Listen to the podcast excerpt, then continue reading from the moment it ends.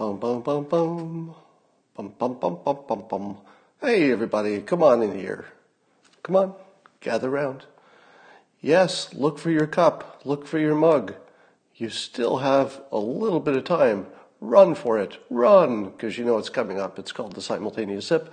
It's the best thing in the world, the best thing in the entire universe, the best thing in every dimension, simulated or not. And all you need is a cup or a mug or a glass, a tankard, chalice or stein, a canteen, jug or flask, a vessel of any kind. Fill it with your favorite liquid. I like coffee. And join me now for the unparalleled pleasure of the dopamine of the day, the thing that makes everything better. It's called the simultaneous sip. Go. Mmm. You know, compared to the coronavirus, that coffee is better. Way better. So let's talk about uh, some things happening in the news. Harvey Weinstein is going to jail. I find that I don't care about Harvey Weinstein. I'm happy that the the women involved are getting some justice, but otherwise I don't care about them. So good for the women. That's all I got to say about that. Um, there's an excellent fake fight happening right now. And when I say it's a fake fight, I mean it's really just for entertainment. And it's between uh, two members of the Supreme Court and the president.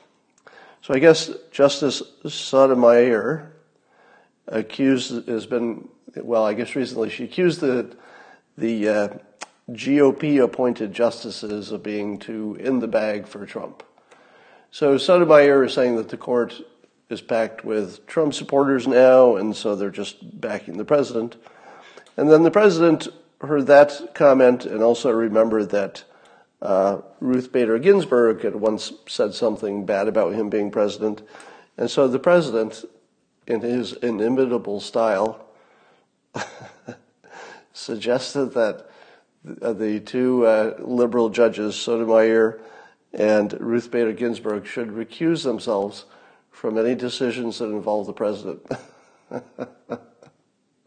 now, I could not love this more. Because, first of all, it doesn't matter, right? It doesn't affect your life. It doesn't affect anything. Because, you know, nothing's going to be different because of anything the president said or anything that the, that the justices said. So there's no downside risk. It is purely for entertainment that we're watching this. And the president, he has this incredible ability to break some kind of expectation or norm just enough that you can't look away. And, and here he's doing it again, right? He's not supposed to be criticizing another branch of government. It looks like he's, he's being a dictator. He's having too much influence where he shouldn't. Maybe he should just stay out of it. But don't you love the fact that he didn't stay out of it? From a purely entertainment perspective, don't you love hearing his opinion on stuff he's not supposed to give you his opinion on? Uh, there aren't many things that entertain me more than that. Every time the president talks about a topic that all the smart people say he's not supposed to be talking about, I say, tune in, tune in. What do you got to say about that topic you're not supposed to be talking about? You got, you had me at not supposed to be talking about it. So none of this makes a difference, but I think it's hilarious that Trump puts that out there that they should recuse themselves. Know, it's not going to happen, but oh my God, it's just the most perfectly prankster thing to say in this situation. All right. Uh, there's a question, uh, and I guess Howard Kurtz was asking it, and others. Has the press given Bernie too much of a free pass? And I think maybe, and usually what they're talking about is the the impracticality of what he's suggesting. But what's going to happen when the left turns on him, which you already see happening? You know, a lot of the left has turned on him. What will happen when both CNN and Fox News are saying every day, all day, don't vote for Bernie? Because that's kind of coming, isn't it? Are, don't we don't we have for the first time ever a common enemy? I mean, Bernie has done what nobody else could do, You know, before it was you know, roughly, let's say, 40% of the country Democrat, 40% Republican, and a bunch of people who pretend not to be aligned. So it looked like we were just this divided country. But somehow Bernie has given us a common enemy, which is Bernie. Now, common means that three quarters of the public are going to say, well, I don't see how any of this is going to work. We better keep this guy out of office. Now, a quarter of the public, maybe more, could be 40% before we're done, are going to say, yeah, he's the man. We can make this work, or some version of that.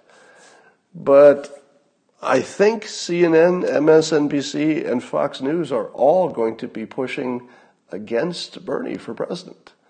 Uh, you know, you all know Jennifer Rubin, right? Uh, and you know that she's very anti-Trump.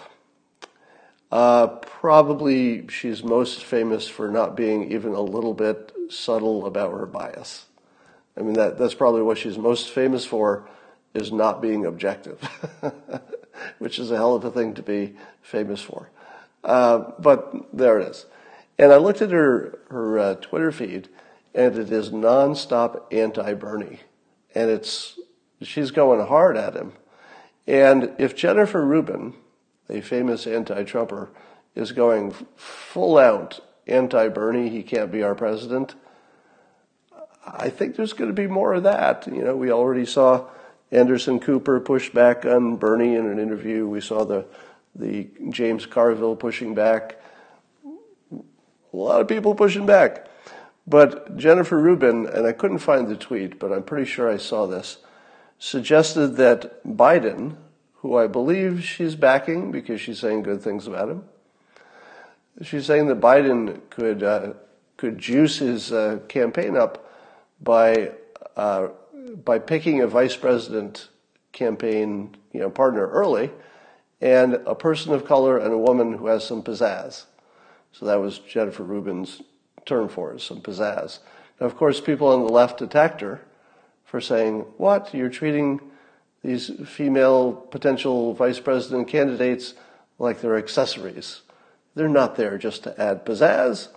You know, they're serious, serious professionals." So of course the left is eating itself, which is could not be more entertaining. But here's the interesting part. Jennifer Rubin suggested two people in particular, Stacey Abrams and and Kamala Harris as a Biden potential VP pick that he could announce early to give a little energy to his campaign. Now, is that signaling that Joe Biden is sort of what the, let's say, the elites and the Democratic, you know, Clinton machine, whatever's left of it, it's kind of saying that's who they want to win, right?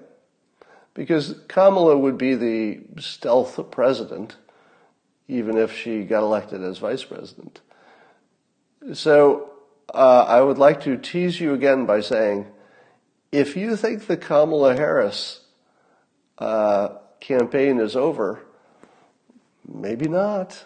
She might have a way to go to the front of the line. Now, what would happen if Biden does well in the upcoming states? What if he does well?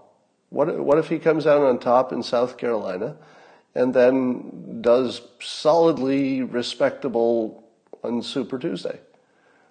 Is, does that make Bernie still the, you know, the odds-on favorite? I think it might change things. Now, I don't know if Biden has anything left in the tank because every day we get a new gaffe. So today's new gaffe from Joe Biden, I guess it happened yesterday. He actually said this a, as he was closing up his campaign rally. He said, My name's Joe Biden. I'm a Democratic candidate for the United States Senate. Look me over. If you like, he's not running for the Senate. That's the punchline there. And he says, Look me over. If you like what you see, help out. If not, vote for the other Biden. What? Look me over. If you like what you see, help out. If not, vote for the other Biden. What the hell is he talking about? is there anybody who's not noticing this at this point? Now, I'm, I'm, this is actually uh, a direct quote that I copied and pasted from a news article. So I'm assuming they quoted him correctly. I, I don't think it's a typo, but he actually said he was running for the United States Senate, and if you don't like him, vote for the other Biden. Who's that? His wife? Or is it Hunter? Is Hunter running? Hunter? Are you running? So, I don't know. I just don't see a scenario where Joe Biden looks like a serious candidate. And when I see Jennifer Rubin saying, hey, how about naming a vice president? I think that's acknowledging that he doesn't have enough left, uh, you know, in his career and, and in reserve to be president. It's kind of saying he needs a backup plan, and that might get him over the line. We'll see. Um, on Monday, the deputy health minister, who's working on Iran's uh, coronavirus task force, uh, he, he rejected claims that the government was downplaying how bad it was in Iran. So the guy in charge of the coronavirus response in Iran was saying, no, no, it's not as bad as you think. And then on Tuesday, authorities confirmed that that guy has coronavirus. That's right. The guy in charge of the coronavirus response in Iran, who just said in public it's not as bad as you think, has the coronavirus.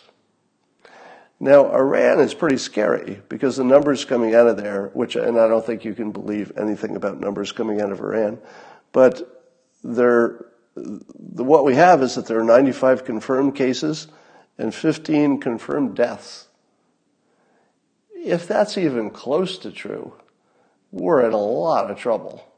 But how reliable is this? It's not very reliable. Now, I think what we're seeing so far is that the, the places that have the best capability of reporting have also the lowest reported death rate. And I want to see if that trend continues. So, in other words, the United States, Canada, etc., there are some countries that you would assume would be pretty good at accurately reporting their records, or at least better than other countries. And that whenever you have a country that's good at reporting, the death rate seems to be, you know, lowish. But the places that are bad at reporting, or you don't trust them at all, it looks a lot scarier. So I don't know if that's a pattern that means anything, but keep an eye on that. All right. Um, apparently, the the Wuhan weapons lab has not been ruled out as a possible cause. Now, the people talking about this are always very careful with their language, because to say something's not ruled out certainly doesn't mean it's likely. And I guess the experts are now pretty much agreed that there's nothing about the coronavirus itself that has any markers for being engineered. So it doesn't look like it was engineered, but that doesn't mean it didn't come from a bioweapon lab.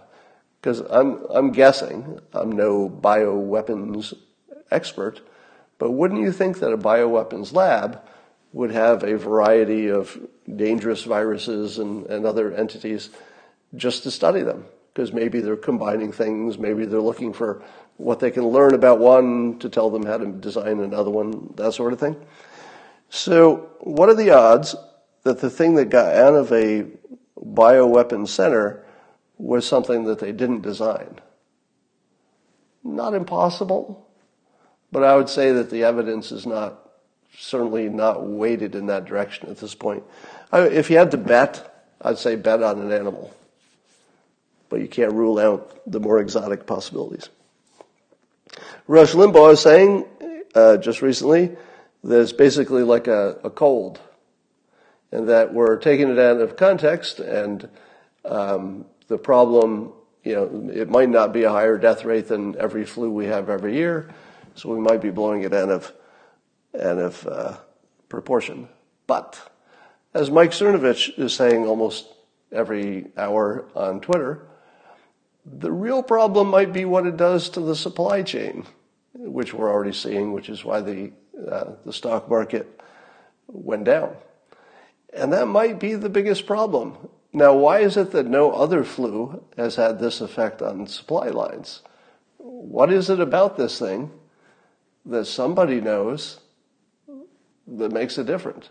So I worry that there's something about this virus that's different and we're not being told. So that's pretty scary. Um, let's see. What else we got going on? I, a lot of people are starting to speculate how the coronavirus will change politics, and in particular, will have an impact on the presidential election. And I think it will, but it's going to be hard to sort out the, uh, the pushes in the polls. So here are the things that might be affected. So for one, it makes you think differently about health care. And you might say to yourself, you know, we would all be safer if all of us had health care. Because you don't want some person who has no health care to be running around infecting people where if they had been part of the system, maybe it could have been spotted and stopped a little sooner. So I think Bernie gets a boost anytime there's a story that would make you think eh, it'd be better for all of us if everybody was covered. So that's pro Bernie. But working against that is that there, there's an analogy here that's, I will say, nature's analogy. So it's not one that necessarily people are saying, but you can't miss it. You have a complete ban on Muslim in, uh, immigration until we could figure out what's going on with terrorism.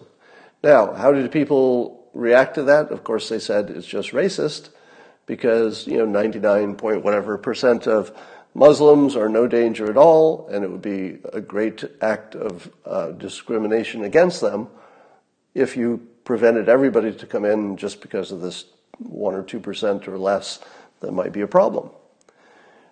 But here's the thing without anybody telling you to compare these things, what's the difference between a population of people who are almost completely innocent but some of them, and you can't tell which ones, have this virus. Now, what's the real difference between an idea virus, like a, a bad philosophy that would cause you to do bad things, and an actual physical virus? Well, there's, you know, a, a material physical difference in the, you know, the molecules and the, and the particles and whatnot. So there, there's that difference. But in terms of how the government handles it, it's strangely the same, isn't it? And I think that this is going to work in the president's favor, even if nobody besides me ever talks about it. Because your mind makes these comparisons somewhat automatically. And the comparison I think people are going to start to make, with or without any pundits ever mentioning it, is that the coronavirus, in terms of how the public or the government should respond to it, looks a whole lot like a group of people infected with a bad political idea that leads to, to, terrorism. In both cases, well, so in the case of the coronavirus, when the president stopped travel from China, what did the public say? Well, first the public said, hey, that's a little race. Wait, how many people are dying in China? Well, it's still, if you, if you stop only Chinese people from coming in, it's still really racist. Uh, tell me again how many people are dying in China? And I think people have talked themselves into the fact that discriminating against people from China actually makes complete sense because it's just a health question. It's not personal, has nothing to do with the quality of Chinese people. We love the Chinese just as much as always but there's a statistical risk that's of the moment and it matters. So I think you watched an entire population say, no, no, no, don't discriminate against the Chinese. Okay, it's just for health purposes. It's temporary. Till we figure out what's going on, I can live with it.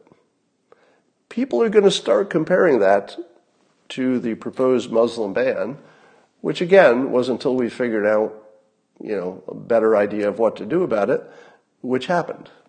So the president decided that the right risk reward place was to just ban countries that couldn't give you a good ID of their citizens. It's not the same as a Muslim ban, but it's a smart way to get to you know, the most critical element, which is can you identify who's coming in? So I think the president gains on immigration, even if nobody ever makes the comparison overtly the way I just did. You just can't not compare them. An idea versus virus versus an actual virus. They act so much the same. Um, I think that the idea of decoupling from China, which started out as sounding too extreme, now looks like a better idea. Even though the virus is the worst reason for decoupling. You know, reasonably speaking, you shouldn't be decoupling your economy from another country because of a virus. That's probably not the right reason, but it's making people think about it. So I think that emotionally, because people are afraid of health things and viruses and you know things they can't see, you know that's what's scary about a virus. You can't see it. Um, I feel as though people are going to be more inclined toward going hard at China and decoupling just because of the way this feels, even though logically that wouldn't, wouldn't make sense. The other thing that's interesting here is that coronavirus is a very rare situation in our world in which we all have a common enemy. And that's a big deal because you know that in times of peace, governments will invent enemies just so they have something to impose. So they might invent, you know, uh, some ethnic group is our enemy because you need an enemy, right? It's good for governments for cohesion to have an enemy. But when was the last time we had a common enemy? Ever? Has there ever been a common enemy for, for all citizens everywhere on the globe? Maybe the last time there was a pandemic. But I don't know that the countries were coordinating, probably not, as well as, as well as they do now.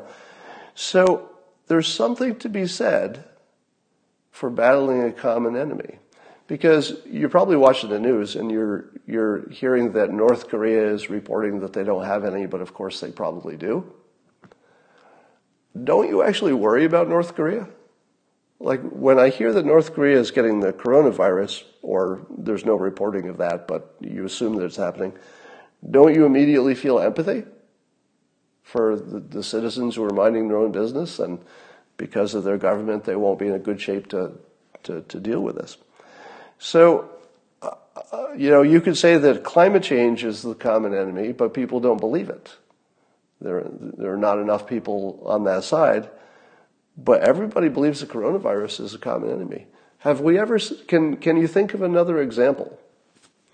Because, yeah, somebody says malaria, but even malaria wasn't really coming to the United States, was it? Yeah. So don't overlook how powerful it might be to force us to work together. Let me give you an example. Um, eh, I may have some of this history wrong, so somebody's going to have to fact check me on this. But around the time, uh, maybe just before the Iron Curtain came down and the Soviet Union dissolved, um, I remember that there was some horrible earthquake in Russia, and the United States, even though we were, you know, not that friendly with the USSR, obviously, we offered unconditional free assistance. And I said to myself, I think that's going to change something. Because the United States and Russia are supposed to be enemies. But when this natural disaster happened, I mean the Soviet Union, when the natural disaster happened, the United States, this supposed great enemy to the Soviet Union, just said, How can we give you stuff? How, how can we help? And then we did. And I think a lot of citizens donated. U.S. citizens donated, and a lot of that money went over to help. And soon after that, the Soviet Union dissolved. And I think at least part of it was they couldn't, and this is just my speculation because it might have been just they ran out of money and it was just time to, you know, there could have been lots of reasons it fell apart. But one of the reasons I think is that the United States no longer made a, made sense as an enemy. Because what do you do about an enemy who sends you relief when you have a natural disaster? Is that really your enemy? So I've said this before, but Russia and the United States just need to figure out some way out of this psychological stupidity of thinking that we should be or are enemies. We act like it because we think it's true, but there's no reason for it. We could just as easily stop acting that way and nobody would be hurt and everybody would be better off. So these, this common enemy thing might be more powerful than you think on the upside. That's the most optimistic take I could take on it. Um, and then what might happen to Iran? Iran was already reeling, right? So they had that, you, know all the problems with Iran. Can they take one more national disaster? Iran is right on the, on the brink. You know, between the sanctions and everything else, what happens if they've already closed down their borders?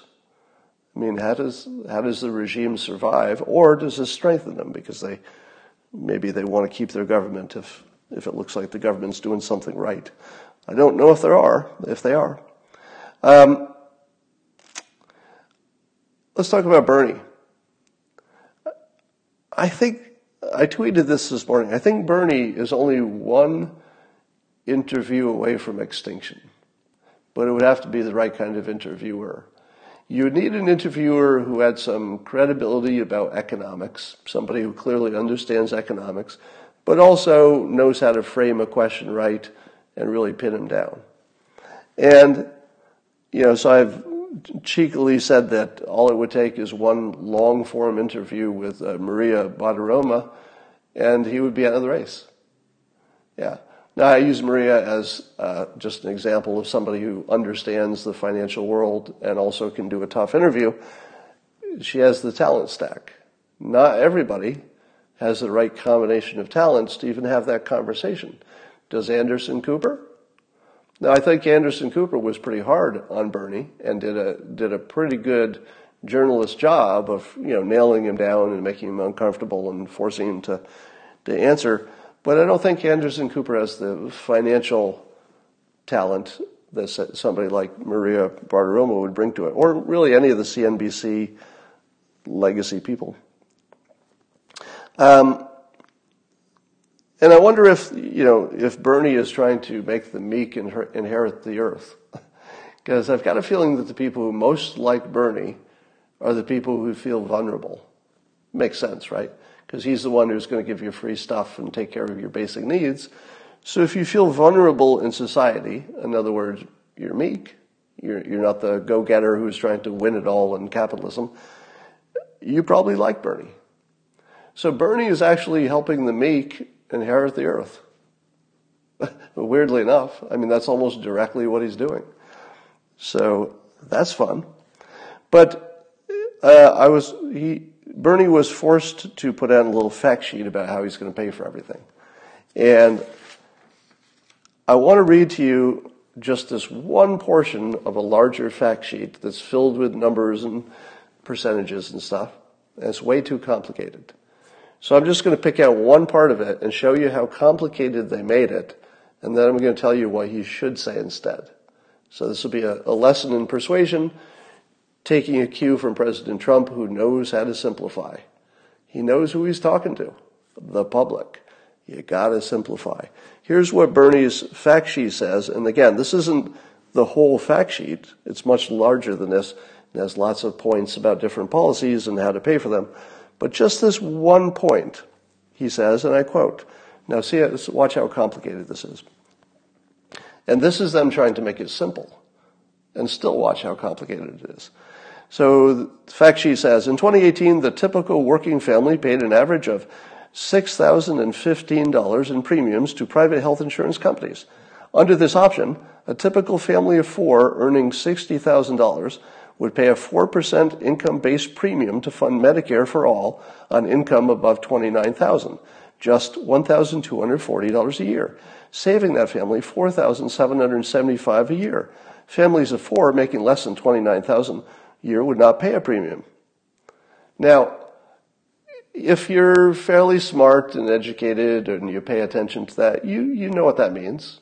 I would say that sentence is sufficiently clear that a reasonably education, educated person could read it and really understand what it says. But it's way too complicated. Watch this. I'm going to take that whole paragraph with all those numbers. And first of all, if you're trying to sell something to the public, Don't say it's going to save you $6,015 a year. You could do a little rounding off. How about rounding off a few of these numbers? Here's how I would say it. A typical working family would pay $1,000 extra in taxes to save $5,000 in healthcare expenses. See what I did there? I took their $1,240. I just said, call it a thousand. And then I took their, uh, their um, savings of $4,775 and said, eh, call it 5,000. Now, how much better is my explanation than Bernie's? Won't you remember forever? Typical working family, they're going to pay a thousand more in taxes to save to save five thousand dollars in health care per year. Am I right? Did I not just explain Bernie's policy a thousand percent better than Bernie ever has? All I did was round off and get rid of the stuff that doesn't matter. Got rid of it.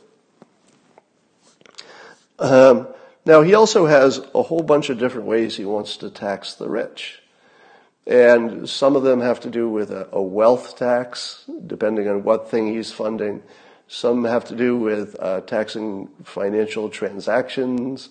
Some of them have to do with uh, more social security tax for the rich people because it cuts off if you're rich. After a certain point, he'd like to stop that cutoff. So basically, he has like five different ways he's going to tax the rich. Now, one advantage is that if nobody understands exactly what he's doing and nobody can talk to it because it's too complicated, people will just retreat to their biases. So if Bernie's supporters say, you know, it's all kind of complicated and I can't say I follow it all, but he's heading in the right direction, I'm just going to say that's good. We'll work it out. Meanwhile, the people who are trying to debunk it are going to try to do it line by line. Say, ah, what about this complicated numbers? You forgot to calculate this. And nobody's going to be able to follow it. So because of its complexity, it's hard to debunk because you really have to get into the details and nobody can pay attention, nobody understands, nobody would watch. So it's undebunkable because of its complexity, but it's also unsellable because of its complexity. So he could do a lot better there. Let me give you an example of how you could simplify the taxes on the rich. I'm not suggesting this is a good idea. This is an example of simplification only. It's not a suggestion for how to run the country. But suppose you said this. Um, uh, apparently, we pay about half a trillion dollars a year just servicing the debt. So the national debt costs taxpayers half a trillion a year just for the interest part. Forget about paying it down. That's just the interest. Half a trillion a year. So suppose you're Bernie and you want to simplify things because it's all too complicated and you say this. I propose that we will move the, the interest and the debt burden entirely to the top 1%. In other words, you'll say, if you're not in the top 1%, none of that national debt will ever accrue to you. And if you drop out of the 1%, then you don't owe it either. But you would just say, that's it. I'm just going to move all of our national debt to the rich. Here's my reason. It, it will free up half a trillion dollars a year that we don't have to pay in interest. And that money can then be used for services or to prevent the debt from going up, I suppose. Um, now, this is not really a practical plan. You, you, you probably see all the holes in it. But think of it as a simplification that just helps them sell a big complicated thing. If I just said to you, well, here's the deal. The top 1% are going to take all of the national debt because they're the ones responsible for it. And they're the ones who benefited from it. So the 1%, you're going to take all the national debt. And that will free up enough money that we can we can chip away at all these other things like healthcare and paying down uh, student debt and stuff like that. So that's not that's not a good full idea, but it's an idea of how much you would need to simplify this until you could get to I'm going to build a wall and I'm going to make Mexico pay for it. I mean that's a good simplification. Somebody says define the top one percent. Yeah, I mean if you dig into the details, none of it works. I'm just saying that as a simplification, it might be good. Um, I've seen various theories about why Sanders' support might be bigger than people imagine, and that therefore he's going to uh, win in a surprise, just like Trump did, because people are underestimating the depth of the Bernie support. And I'm fascinated by the reasons that people are putting on it. And I guess that there's so many people who support him that they have different reasons, and so it's not one reason. But here are some of the ones I'm hearing. One of the reasons people like Bernie is that his supporters just like the fight. In other words, they like that he's fighting for them, the working people, the, or the young who don't yet have money. And they just feel like he's on their side. And they don't take too seriously his proposals. so, in other words, a lot of his supporters don't believe that he's going to do the things he says he wants to do, you know, because obviously Congress would step in and, and not do those things but they just like somebody who's on their side. That's not a bad a bad take. I would say that Trump had some some of that kind of supporter as well. Uh, others say he's a populist. I actually had to look up populist. Did you know what a populist was? Because it's sort of a weird word. You don't hear it that much. But I actually had to look it up. I wasn't sure what it meant. And so a populist means um, someone who represents the common people. Now, I think that's another way of saying that the common people, since there are so many of them, they're common. That whatever they want should be the, the popular uh, opinion. So if you just say what the common people want, you're, you're, you're a populist because you're in the majority, I guess. Now, so I guess people would like him, and that's, that's really the same reason. He's fighting for the little people. Uh, I've also heard the theory that, that his supporters just want to blow up the system. They're just so sick of business the way it's been that very much like some Trump supporters, they just wanted to break the government. But I would argue that Trump's doing a pretty good job of breaking the old form of the government. So I'm not totally convinced that they need Sanders to do that. You know, maybe they think they could take it further, but let's say that's part of it. Then there's the obvious that people like free stuff. If I were a student with $100,000 of student debt, I might support Bernie. I might, because it would be in my vast self interest to do so. I mean, it's $100,000. I'll vote for the guy who can give me $100,000 of other people's money. And, but I, I'm going to add one too. So here's my addition to it. I think there are just people who like to be active and people who don't, politically active. So no matter the situation and no matter the candidates, I think the same group of voters would be the activists. Because there are just some people who like to be activists. You know, and if you took away, if they solved the problem that they were act- activists about, the day it was solved, they would become activists on a, a different problem. So I'm starting with the assumption that people who like to get involved and like to get worked up about things are going to get involved and get worked up about something. And then they have to choose what it is. I feel that backing Bernie is a lifestyle decision. And here's what I mean. If you back President Trump, can you say so in public? It's hard, right? Backing Trump is socially very difficult. And you have to know that you're going to take a hit to do it. So, you know, it's a risk.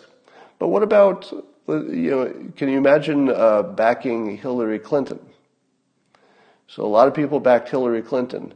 How do they feel today? It seems like backing Hillary Clinton was a little bit dangerous.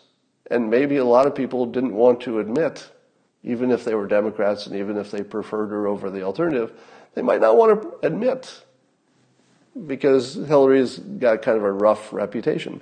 But what about Bernie? Until this week, when a lot of his old videos surfaced where he seemed to be complimenting Castro, or at least that's the way it was spun. It wasn't exactly that that was happening, but it was spun that way. Um, until then, wasn't he the safest candidate to support? Let's say you're, you're in your 20s and your life is social. You go out a lot, you got friends, you go to work, you're around people all the time, and your social life is very important to you. You're in your 20s, of course it's important.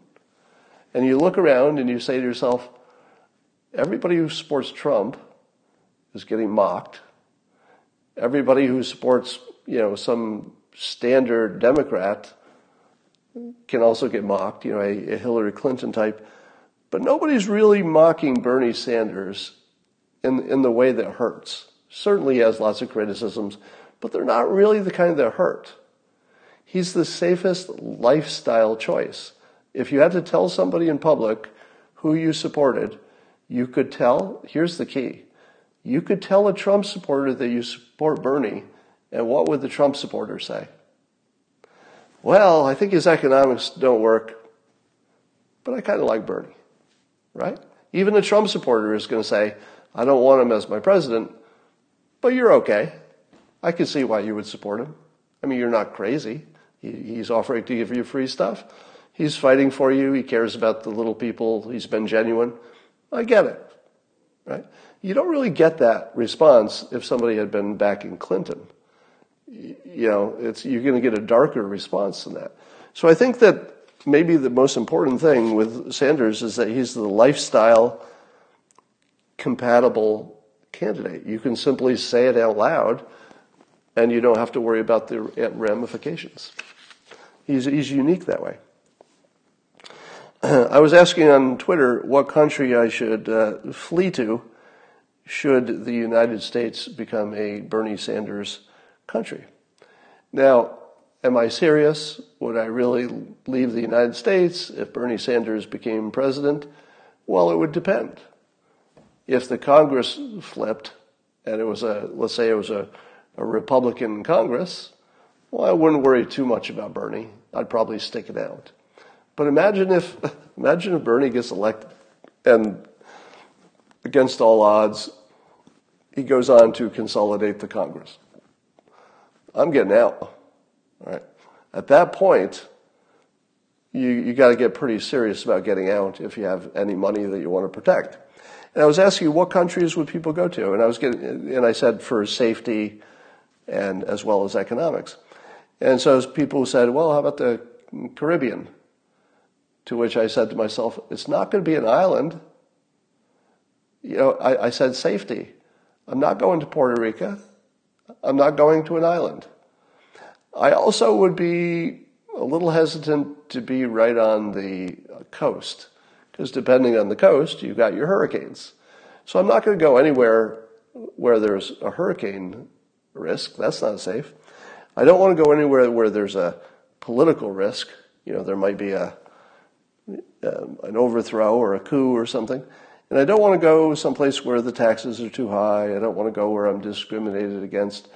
And the more I thought about it, yeah, Costa Rica, um, Costa Rica is smallish and it's got two coasts. So I'm not sure how, how safe Costa Rica is, but it would be high on the list. Um, but the point is, the United States doesn't have any competition. Do you, because when you actually sit down and say, all right, I can go anywhere in the world, and if it's not going to be the United States, where am I going to go? Um, I did see Australia and Switzerland mentioned quite a few times. Australia is not bad. I'd have to look at their tax situations. Uh, Wyoming. All right. Um, so there's not much competition. Let me talk about an idea I want to put out there. Um, in, in the comments, I want you to ask, answer this question. How many of you, and you can just say yes or no, you don't have to add anything if you don't want. How many of you, uh, your lives are negatively impacted by addiction? Now, it doesn't have to be your own addiction. It could be a spouse, family member, loved one, friend, coworker. How many of you are being negatively impacted in, a serious way because of somebody has an addiction and it might be you. So there's a little uh, delay in the comments, so we'll wait for that. And the reason I'm asking is because I want to put out a suggestion. Um, I, I, know some when my own stepson was going through his addiction problems. Um, we did a lot of research about what do you do? You know, where do you send people? And the answer is there's not really any place to send addicts. There are super expensive places. I mean super expensive, that really aren't going to work for 99% of the world. Um, and then there are just no other options. Or there are, there are places that maybe are one home and you go to somebody's dreary little neighborhood home and there are some other addicts trying to recover, but it's just this one house. And as soon as you leave that one house, well, you're back in the real world with all the risks and, and people just fall back. So here's my suggestion. I think we need to build an addict town. Okay, you, you're seeing all the yeses coming in in the comments. It's nearly 100% yes. I do see some no's. Okay, not 100%. But uh, looks like 80% yeses. Well, I should wait for a little bit. Uh, maybe half. So I think some of you have, are more affected than you know about. You might not know how much it's affecting you. But um, addiction is the biggest problem we have in the United States that's not being handled. We have big problems, but we mostly have, we know what to do about them. Even the coronavirus, we know what to do. We're just doing it as quickly as we can. But for addiction, it's just ruining families all over the place. It's ruining the economy. I mean, it's just ruining everything. And the reason I would suggest building an addict town is that you would make an entirely um, self-contained community that's got its own stores and services, and people can work there and live there, and just not leave. Now, if they get a really good control of their addiction, they can leave if they want. But you make it a place you can go to live, not a place that you go to spend, uh, not a place that you're going to spend $20,000 a month to, to live there because it's an addict treatment place. Just a place to live that you would get searched anytime you came in to make sure there were no drugs. So there would be no alcohol sold and, and you wouldn't let anybody in who wasn't a recovering addict. So it would be hard to get in if you were a drug dealer and, you know, obviously somebody would try, then you'd have to kick him out. But, uh, and, and here's the second part. The addict town should be built from scratch. Here's one of the most important things for housing. And I don't hear anybody talk about this. I think I'm the only one. The most important thing to get right for housing is to be with people who are in the same situation as you are. So what I mean by that is if you live in a community and you've got, let's say, two small kids in school, the best situation is that you live around a bunch of other people who have kids in school. Because then they play with each other, the, the parents take turns driving, you share a lot of the duties, kids always have something to do, somebody to help them with homework. Likewise, if you're single, let's say you're single in your 20s, the last thing you want is to live around a bunch of kids and senior citizens. So pretty much everybody is happier living around people who are in their situation. And I think that's true for addicts as well. Because the last thing that addicts want to do is live in a world where everybody else is going out and drinking. Uh, they can't fit in. It's very uncomfortable. So the first thing to get right is that people who are substantially like you in some important way are the people around you. That's why a college dorm can be the best lifestyle while being the least expensive, you know, just a little room with two people shoved in it and a shared bathroom, and still the best time of your life. It's because you're around people that are like you and you're doing stuff that you want to do, learning, etc. So, this is how it should be designed. If you design addict treatment from, you know, the person or the one house, oh, I'll have one house and people will go here. I just don't think it's enough. I think you need to build entire towns and people just got to move and just say, I'm going to live here as long as it takes. And I'm not going to be an addict here because there's nothing here. I couldn't be an addict if I wanted to. Um, and then, the, if you start from scratch and build it, you can do things like um, experiment and lower the cost of the housing and try to try to build a lifestyle that's an ideal engineered situation. And then people will be happy to live there. And I think you could actually um, make it self-sustaining, meaning that instead of paying twenty thousand dollars a month to be there, it's just the place you rent. So it's just a, a low cost city, and you'd have to have a job or a source of income, but things would be cheap there. All right. Um, that's all for now. Think about that. Talk about that later, and I'll